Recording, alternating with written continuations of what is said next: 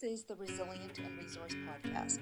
On today's episode, I speak with Jenny. And I find out that Jenny's relationship with resilience has been marked by a strong sense of just knowing that giving up simply wasn't an option. So unraveling the impact of this survival mindset has been a lifelong journey that has been punctuated by deep and significant losses.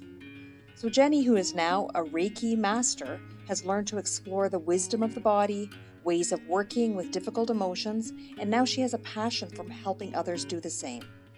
I'm your host, Danette Adams, so please join me today for this powerful conversation about loss, grief, and discovering resources within and without. Okay, I am so excited to welcome to the podcast today, Jenny. Jenny, thank you for being here. It's an honor. Great. So I like starting these conversations with the concept of resilience and having the guest speak about their relationship to resilience. So this could be historically, it could be things you learned growing up, things you've just learned recently. So tell me about Jenny and resilience. For me, I feel like, as I was thinking about this, um, I feel like resilience has kind of been forced on me. Not that I'm ungrateful to have the resilient tools that I have now, but it's often felt like trial by fire. You either survive or you don't. And in that, looking back, I realized that I was making a conscious choice to not quit. I don't think I knew it at the time. It didn't feel like there was a choice. Uh, it was simply, here's this big situation. Most of them around grief and loss. Um, and it was either sink or swim. And I didn't know that sink was an option. And so therefore, I had to learn how to swim. Mm, that's interesting. So you, you mentioned around grief and loss. So what are some of the challenges that have in your life that have caused you to consider this concept of, of resilience and, and to look at the quitting, sinking or swimming idea in your life? Hmm. Uh, grief has been my biggest teacher in my life. And so I've lost a lot of people close to me. And not that I want it to define me, but when you ask about resilience, this is where I've learned it, is through this, through walking through the grief. Um, when I was in university, that's when it started. Um, I lost a roommate to cancer. And growing up, dealing with emotions wasn't, it wasn't something, I think that in the culture at the time that there wasn't any space for.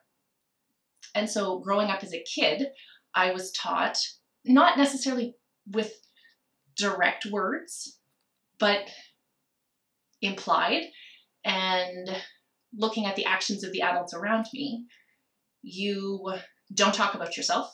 You don't feel proud. Um, you never, ever, heaven forbid, you would ever tell somebody that you felt really good about something you had accomplished. That just wasn't, that wasn't acceptable.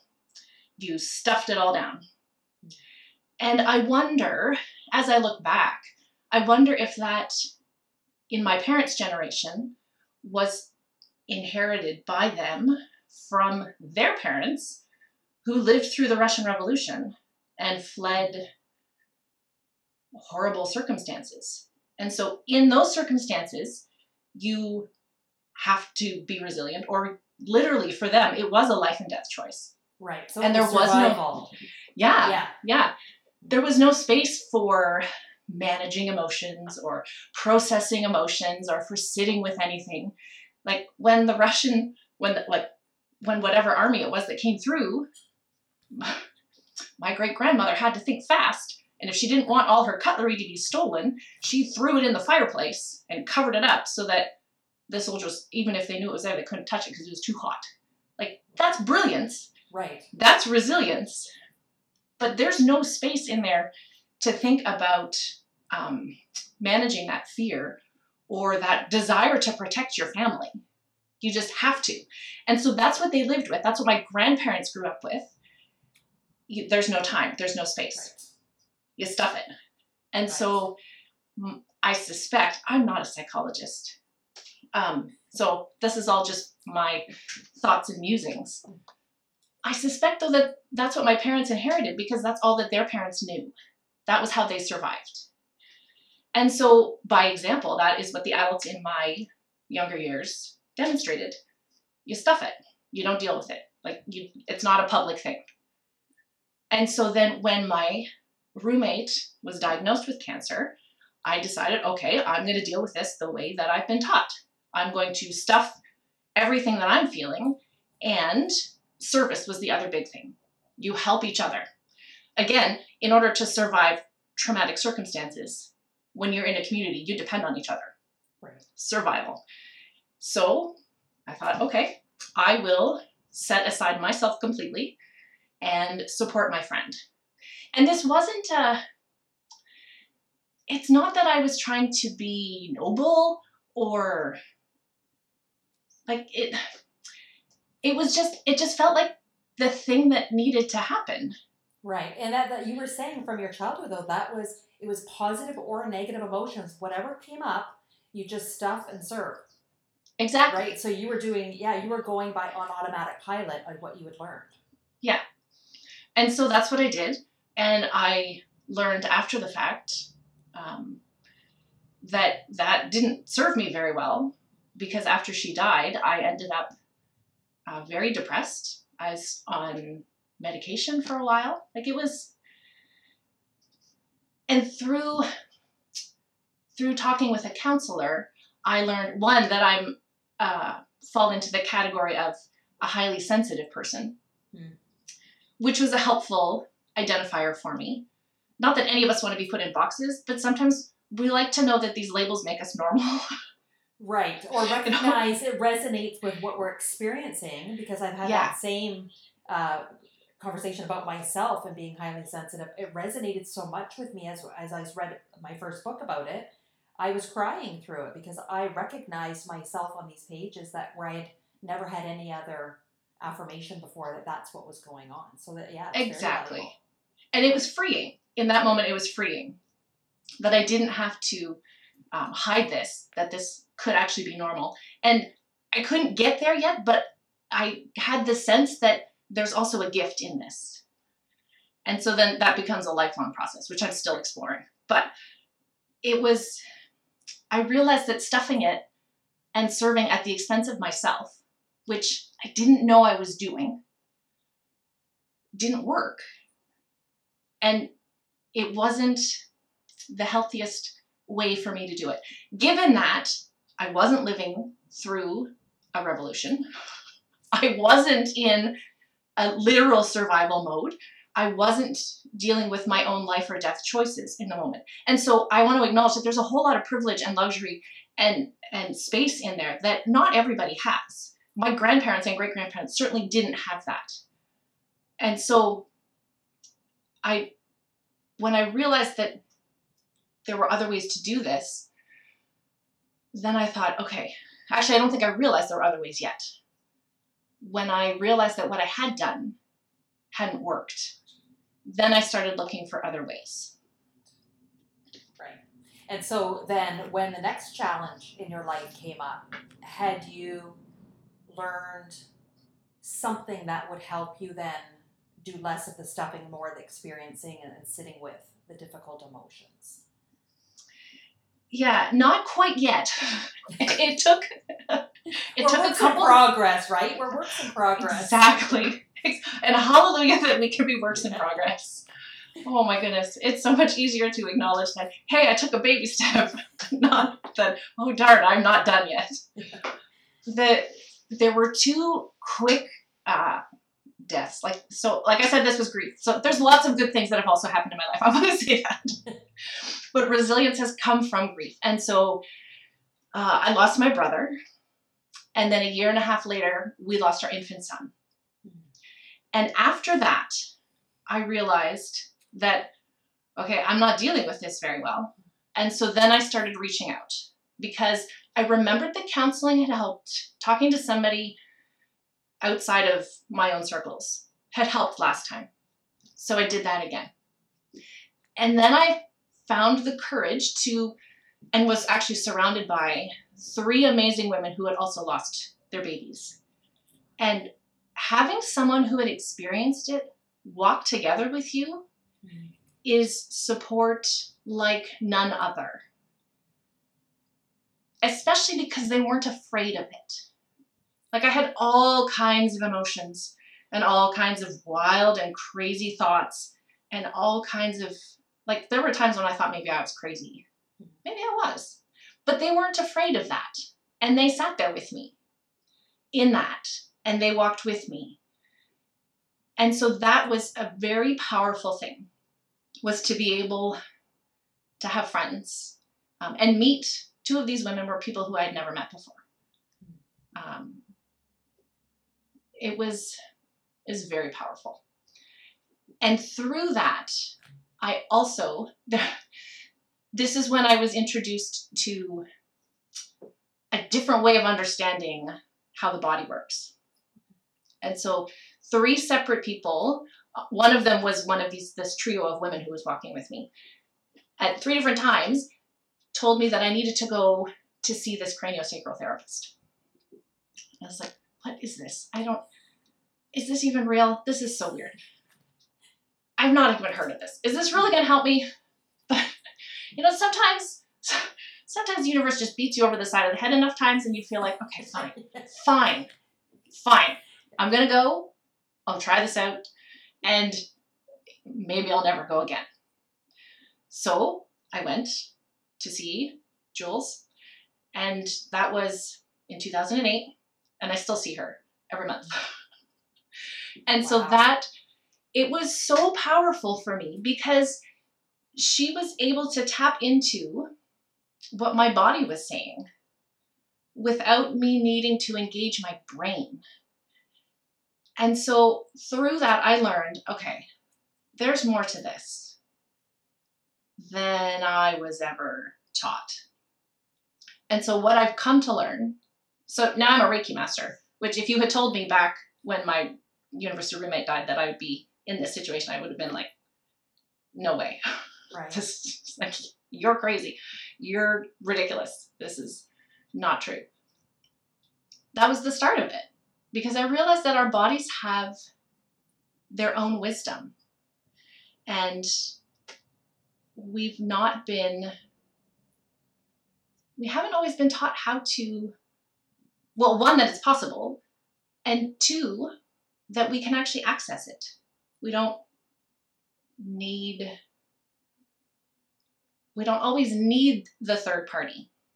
There are times when the third party is essential and helpful, and it is incredibly valuable, but we can also tap into it ourselves. And the fact that as I went through this more and more, that my body was telling things and my brain said, oh, well, yeah, that that's actually true. That is so how I feel. So can you give me a, an example of this, of of how your body speaks to you, and, and maybe even connecting it to how it speaks to you on a regular day and then during grief? What's an example of how your body speaks to you in grief and loss? The first time that I recognized that I was actually hearing what my body was saying was, so there's a little bit of context. So Nathan is our son. Nathan had died. And through the second half of the pregnancy, as I, as I knew and progressed through it, my prayer was, please let me keep him. I just want to keep my baby. And he died. He lived for two hours. It was an amazing, profound, sacred, holy experience, but he still died. Then I started to go see Jules. And I remember asking, she had wanted to know if I had a question. And so I said, well, it'd be nice to know why this happened. I was not actually expecting an answer because I was told God works in mysterious ways and we don't always understand what's going on. Okay, fine. But I asked the question anyway, because that was the question that I wanted. And her response was, well, hold on, I'll go ask.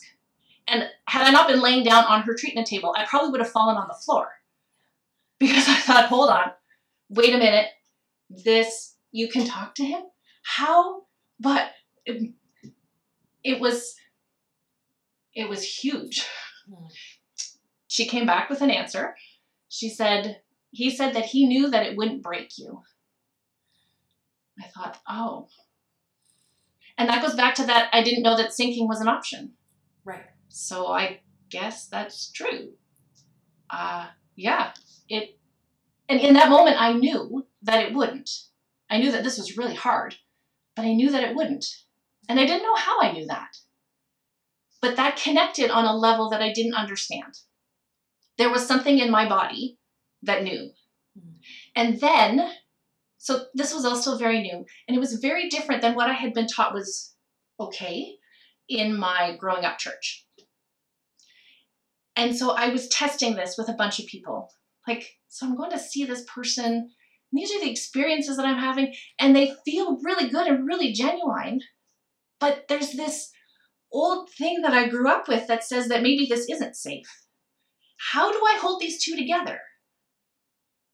And there was a moment when I was painting the outside of the house, and all of a sudden I realized that because Jules had been able to talk to him, that meant that I could talk to him too.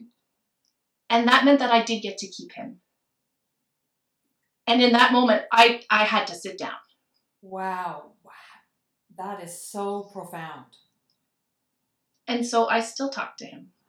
He still shows up. He would be thirteen. He still shows up. And so I've gotten to keep him. Right. And what a profound example to me.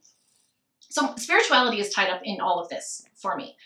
Um, what it what it made very abundantly clear to me was that maybe the the doctrine that I had been taught as a kid from people who were well-meaning, and this is what they knew, and they were doing the best with what they had, maybe that wasn't fitting me anymore.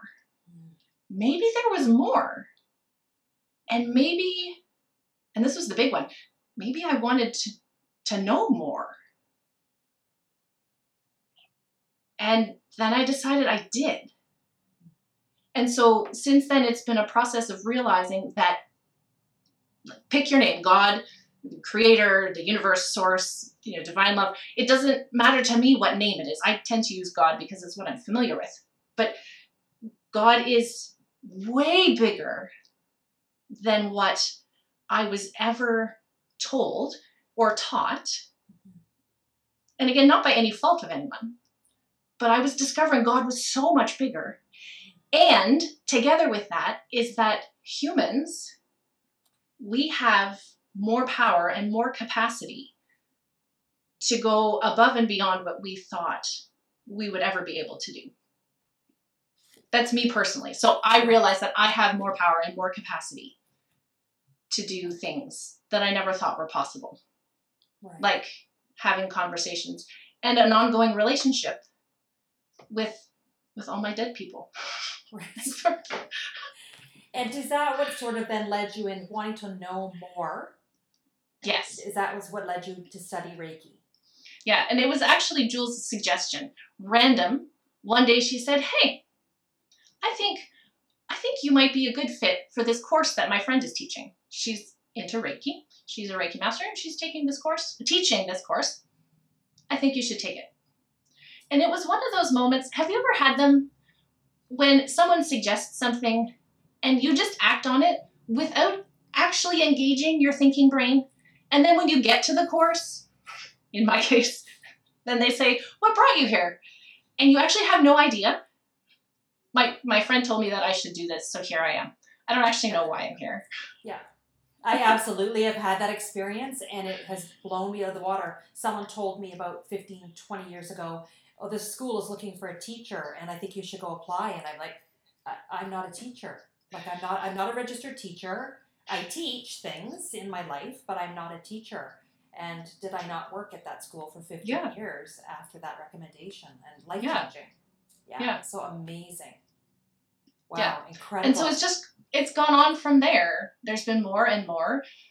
Um, I've, so I've now completed the Reiki, the, the basic amount of Reiki training. So I took four courses, and now I have a practice which I also never would have thought that I have. um, that I would have. And I know that, and people have told me that when they have a session with me, they can feel the difference. And I think, wow, what an honor and what a privilege to, to be able to turn what I experienced into something that led me down a path that turned into something that was so beautiful and so helpful for someone else. Mm-hmm. And, and when we're sitting with loss and grief, those don't even seem like possibilities. When you're leaning into those horrible yeah. feelings of of um, being sort of abandoned, you know, that what yeah. it's just very challenging to see that there's anything. So what an amazing progression from the, from the beginning of your story until now. I would love to know, Jenny, um, what you love about yourself. You you talked about that there was no option for sinking or swimming, and I think I love that about you already, and I just learned that. um, but what is it about yourself? What quality or key strength do you have that you think has contri- contributes to your ongoing learning and growing in this area of resilience? I've learned that, um, and I wasn't always this way, but when people ask me about my losses, I will tell them anything. I will tell them all the things. And so often I've heard from people that in just me allowing myself to be me and just saying what's on my heart or what my experience was like, the hard parts and the really ugly parts and the beautiful parts, that they find it so meaningful. And I never would have thought that because I was taught to stuff it. And so realizing that there is this beauty in being vulnerable, in safe ways, of course, but there's power in it, in being vulnerable with with friends and and people people around. Like, I remember when you asked me about this, I, I told you, I was like, there's no question off the table. You can ask me anything you want. Um, yeah. And I see that's, that, uh, amazingly, I see that tied to, so your openness, you're willing to be vulnerable with people. That seems to open up the connections with other people. So your resilience that you had growing up was just, there's no option. I'm just going to keep going and I don't know why. But to the you reaching out to others. So yes, you can access it within yourself, but your vulnerability automatically means you're connected to people that are helping you, people that you're helping.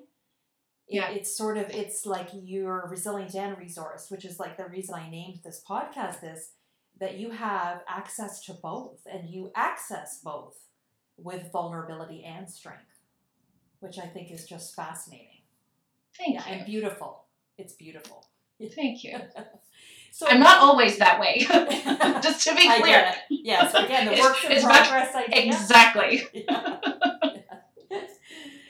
Um, so during this pandemic time, what are some other resources that you have accessed when, you know, you have a family, you have work, things have changed for everybody, maybe triggering old traumas and losses during this time of loss of connection with people? So what are some other resources that you've reached out to during this time? Friends, but I've, I still go back to this,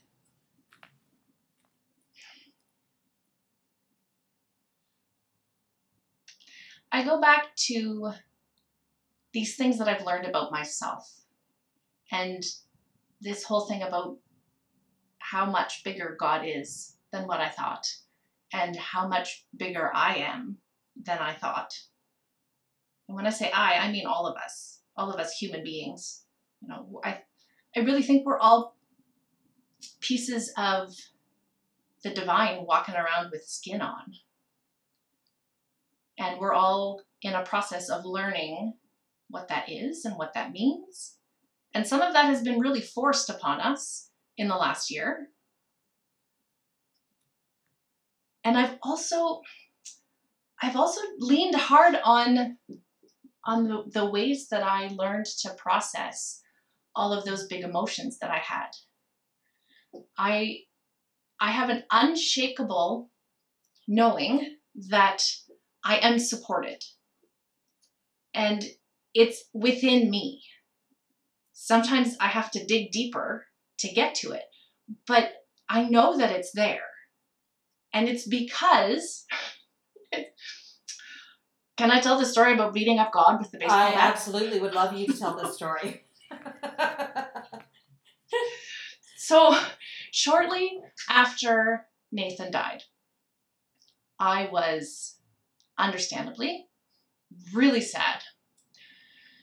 And my arms would physically ache because I didn't have the baby to hold. And then I'd get mad. And there was one day when I was laying on our bed, just sobbing. I was so sad, and I got, I can be a bit stubborn. And so I kind of, I kind of got pissed off. I kind of got mad. And I said to myself, fine, I'm really tired of feeling sad. Because remember, my brother had also died a year and a half before.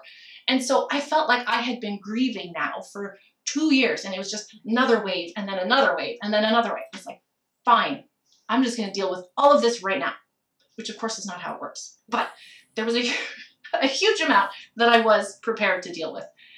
And I cried, and I just let myself sob, and like ugly cry, like the snot's running out of your nose and there aren't enough Kleenexes.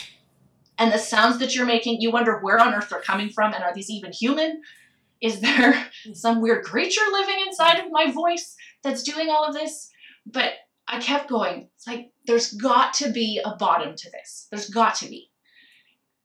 And so when the desperate crying had finished, then I just got really angry. And I realized, I really want to hit something. But I couldn't bring myself to physically hit anything. I tried hitting the pillow. That was not good enough. It's like, okay, so I have a pretty good imagination. So I thought, all right, I'm going to imagine hitting something. It's like, what do I want to hit? And so I'm experimenting with all kinds of things, like punching stuff. It's like, hmm, no, my fists are not strong enough. And so then in my imagination, I saw a baseball bat lying on the ground. It's like, ooh, that's going to feel really good to hit something with. Okay. And it felt safe because I'm in my imagination. I'm not actually hurting anything. It's like, okay. And so there was a fence post in front of me. Okay. Where these things came from, I have no idea. But I'm pretty sure that this is my body's wisdom saying, hey, you're asking for it. Here's what you need. Here you go. Here's another one. So this fence post, I got a baseball bat. So I hit the bit, I hit the fence post. I pummeled the fence post into the ground. I was not done. Ah, fine. What else? And then I realized that I needed to hit God. Because through this, oh shoot, now I'm going to start crying again. Through the whole process, we found out halfway through the pregnancy that Nathan wasn't going to make it. And through the whole process, there was no one to blame. It was nobody's fault. It just happened. And so even though it was nobody's fault, I was still mad. And so the only place that I could put that anger that was safe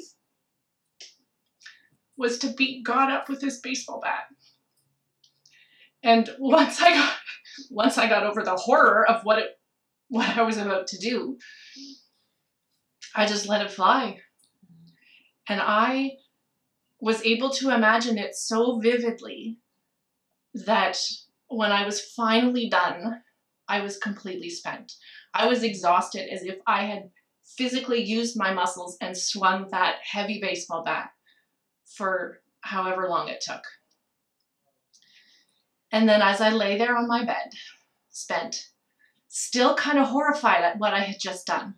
It's like, this is not okay. This is not what you're supposed to do. Nobody treats God like this. That's not allowed.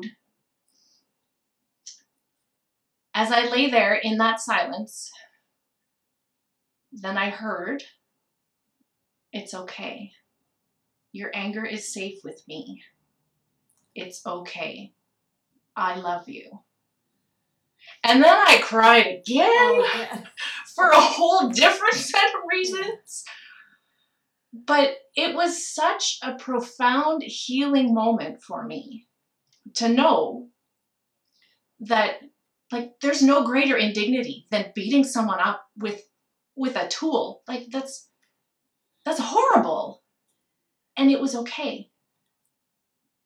I felt so heard and so understood and so comforted, and this indescribable understanding of how much I was loved and how big God was, that God could actually take, that God could handle all of that.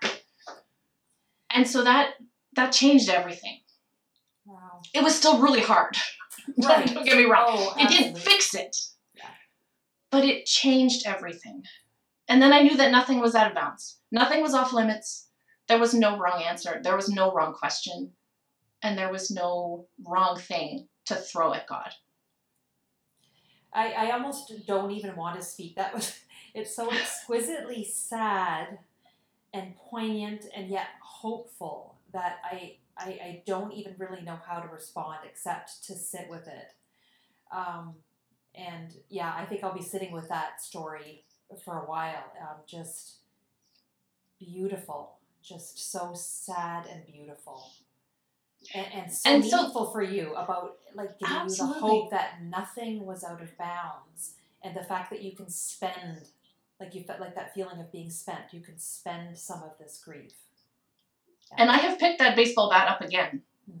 and I've come at God and be like, okay, I need to do this again, and it's always have at her.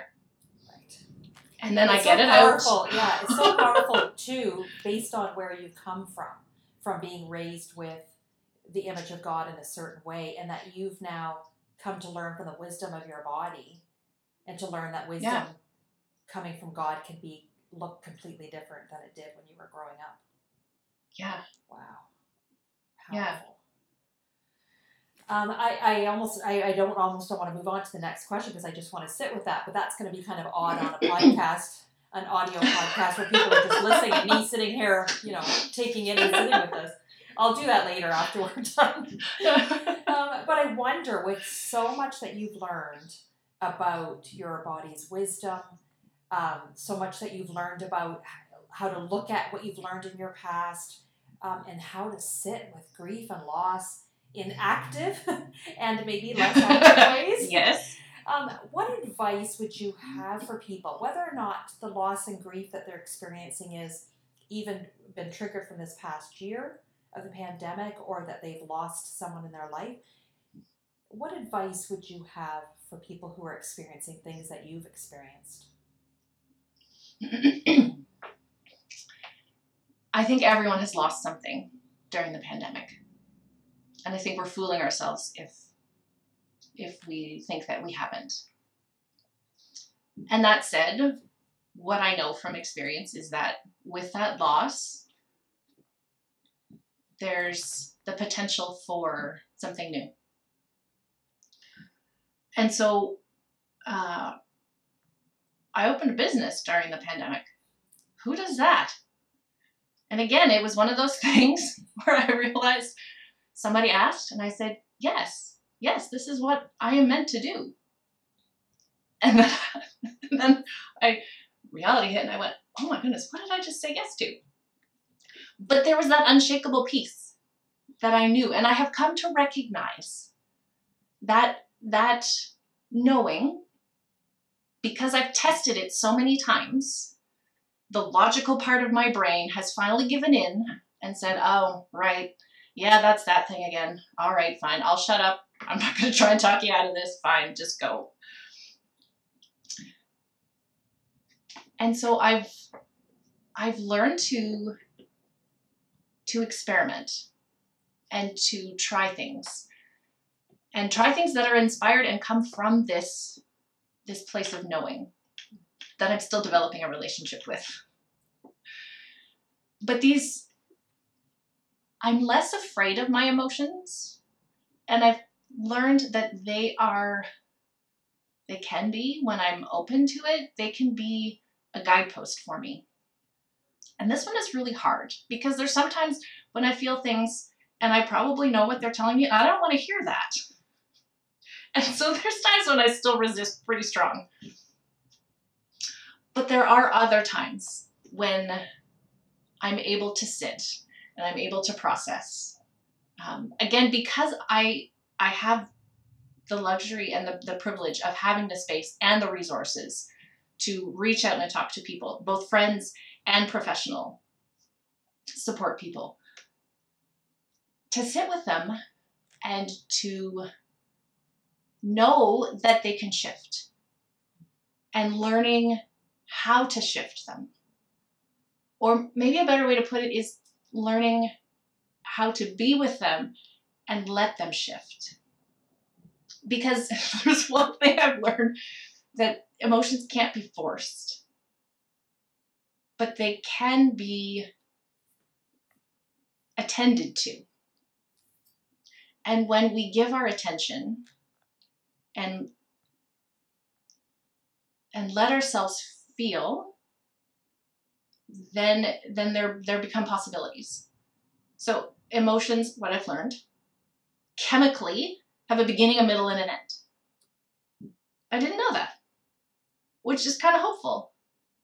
And so there are ways that you can sit with things, and if you let it go all the way through, then it finishes.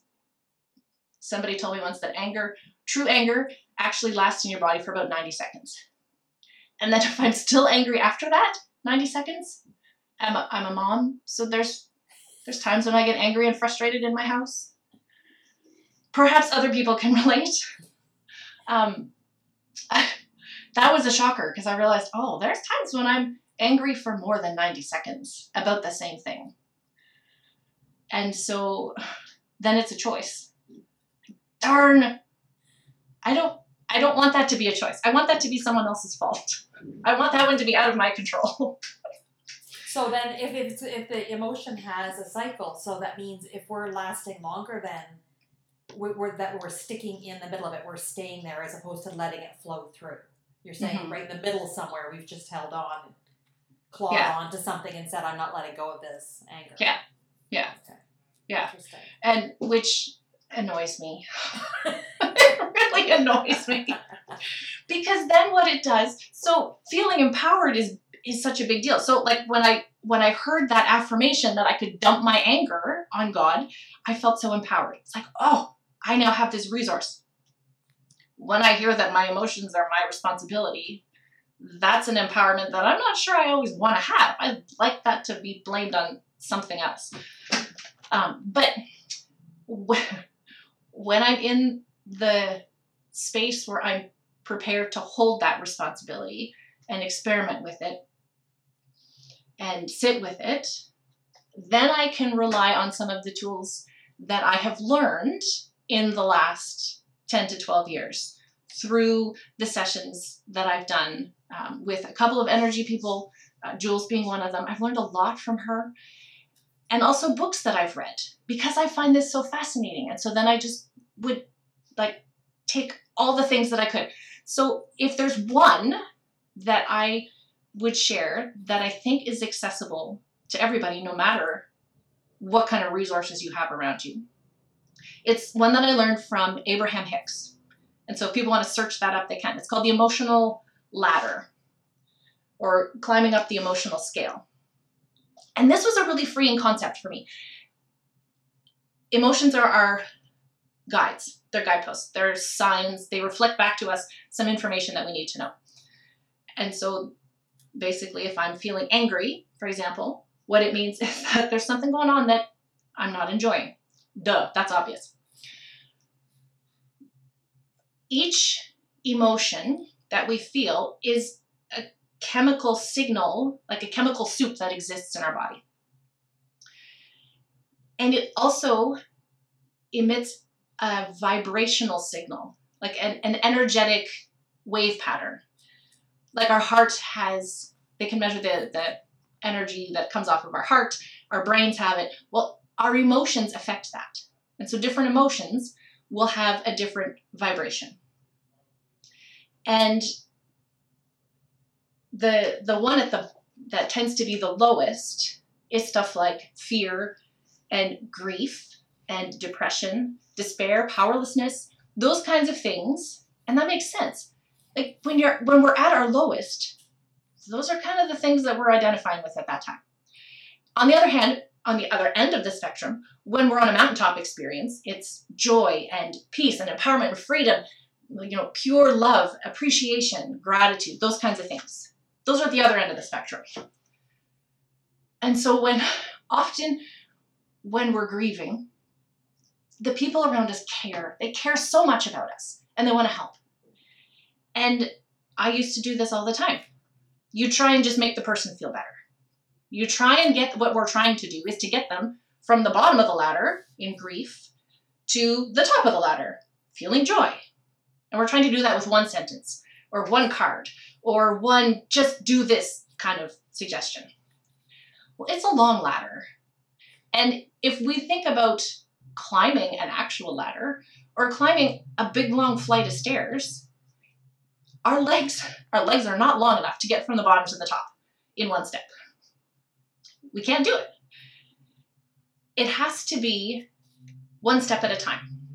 And so energetically, with these, with if we think of it all as vibration, like if you imagine waves on the lake, they don't go from ripples to huge waves all at once. It's a process. Same thing.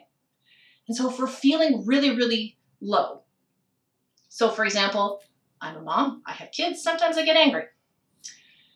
If I'm feeling angry about something, if I first acknowledge it, and that step I didn't realize was important until much more recently.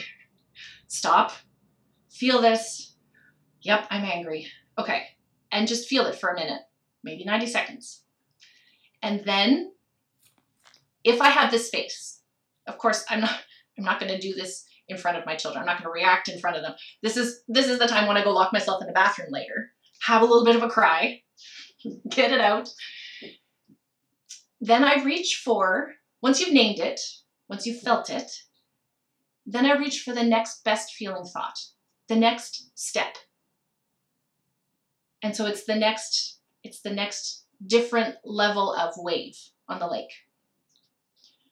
And so maybe then I can sit with it and I can think, okay, they did do this nice thing. Okay, so maybe I'm maybe I'm just frustrated about this one particular thing that happens.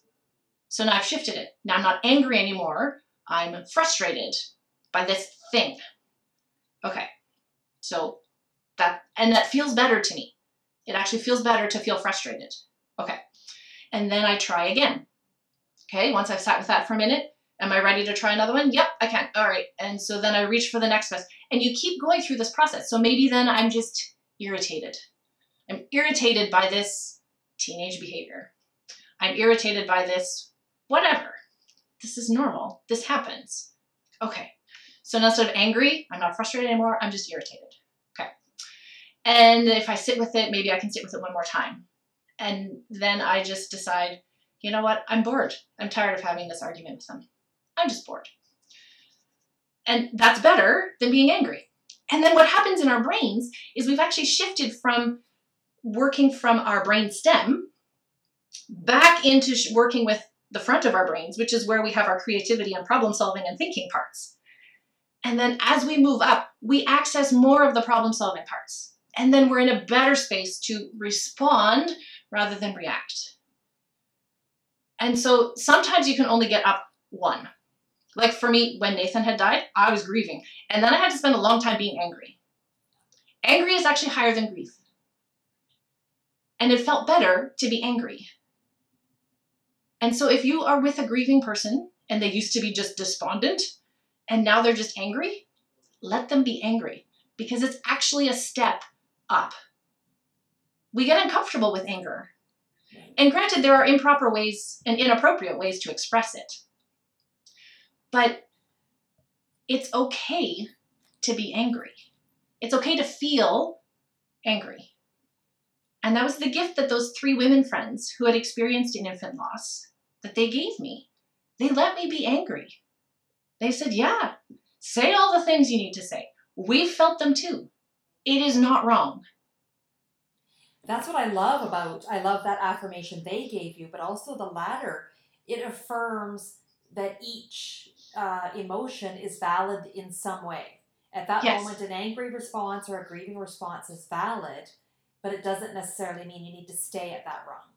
And then that you actually have something about your own determination to sit with the emotion all the way through and then move up the ladder, even if it's slowly, like you said, even if it's just one rung, is very hopeful.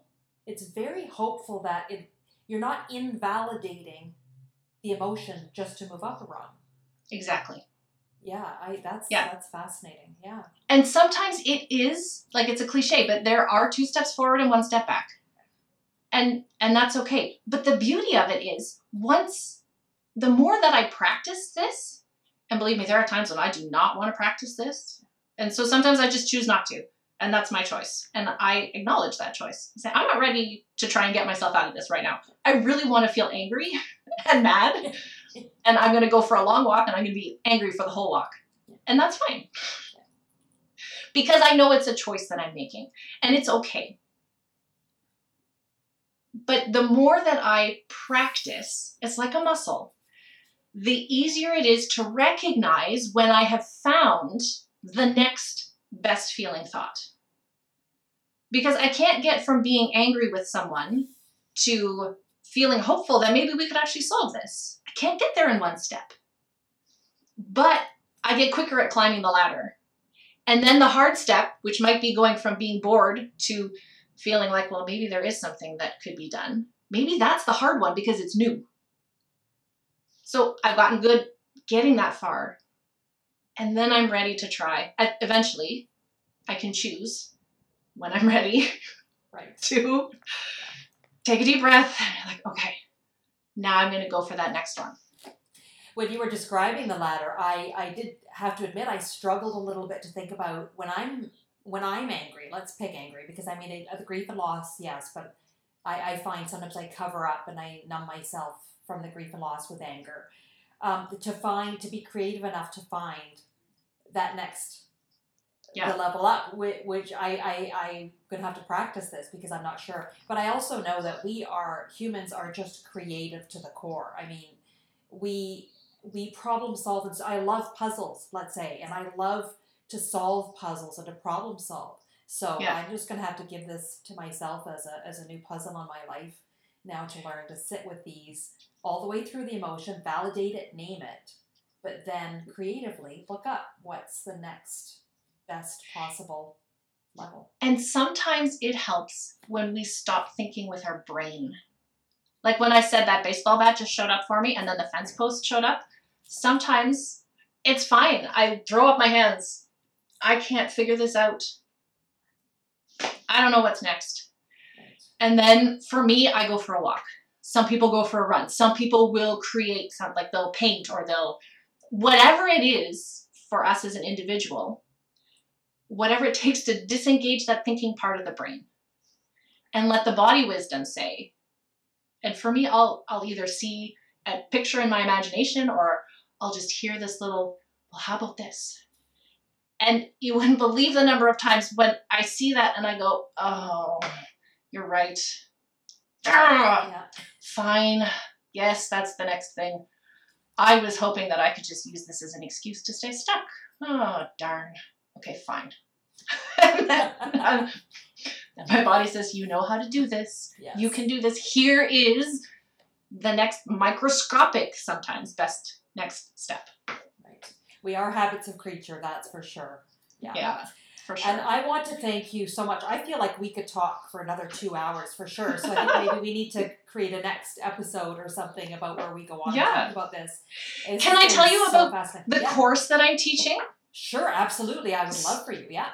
So in my desire to share these things that I've learned, I've um, created, with the help of several other people, created a course called Moving Through Emotions. And in it, it's a four-week course. We meet on...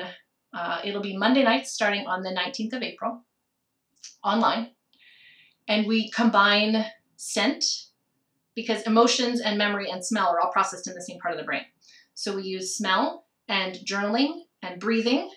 And I do um, a guided meditation together with some Reiki that I send distantly through uh, the ethers, I guess, through the interwebs. And uh, I've run it once already, and people found it really helpful.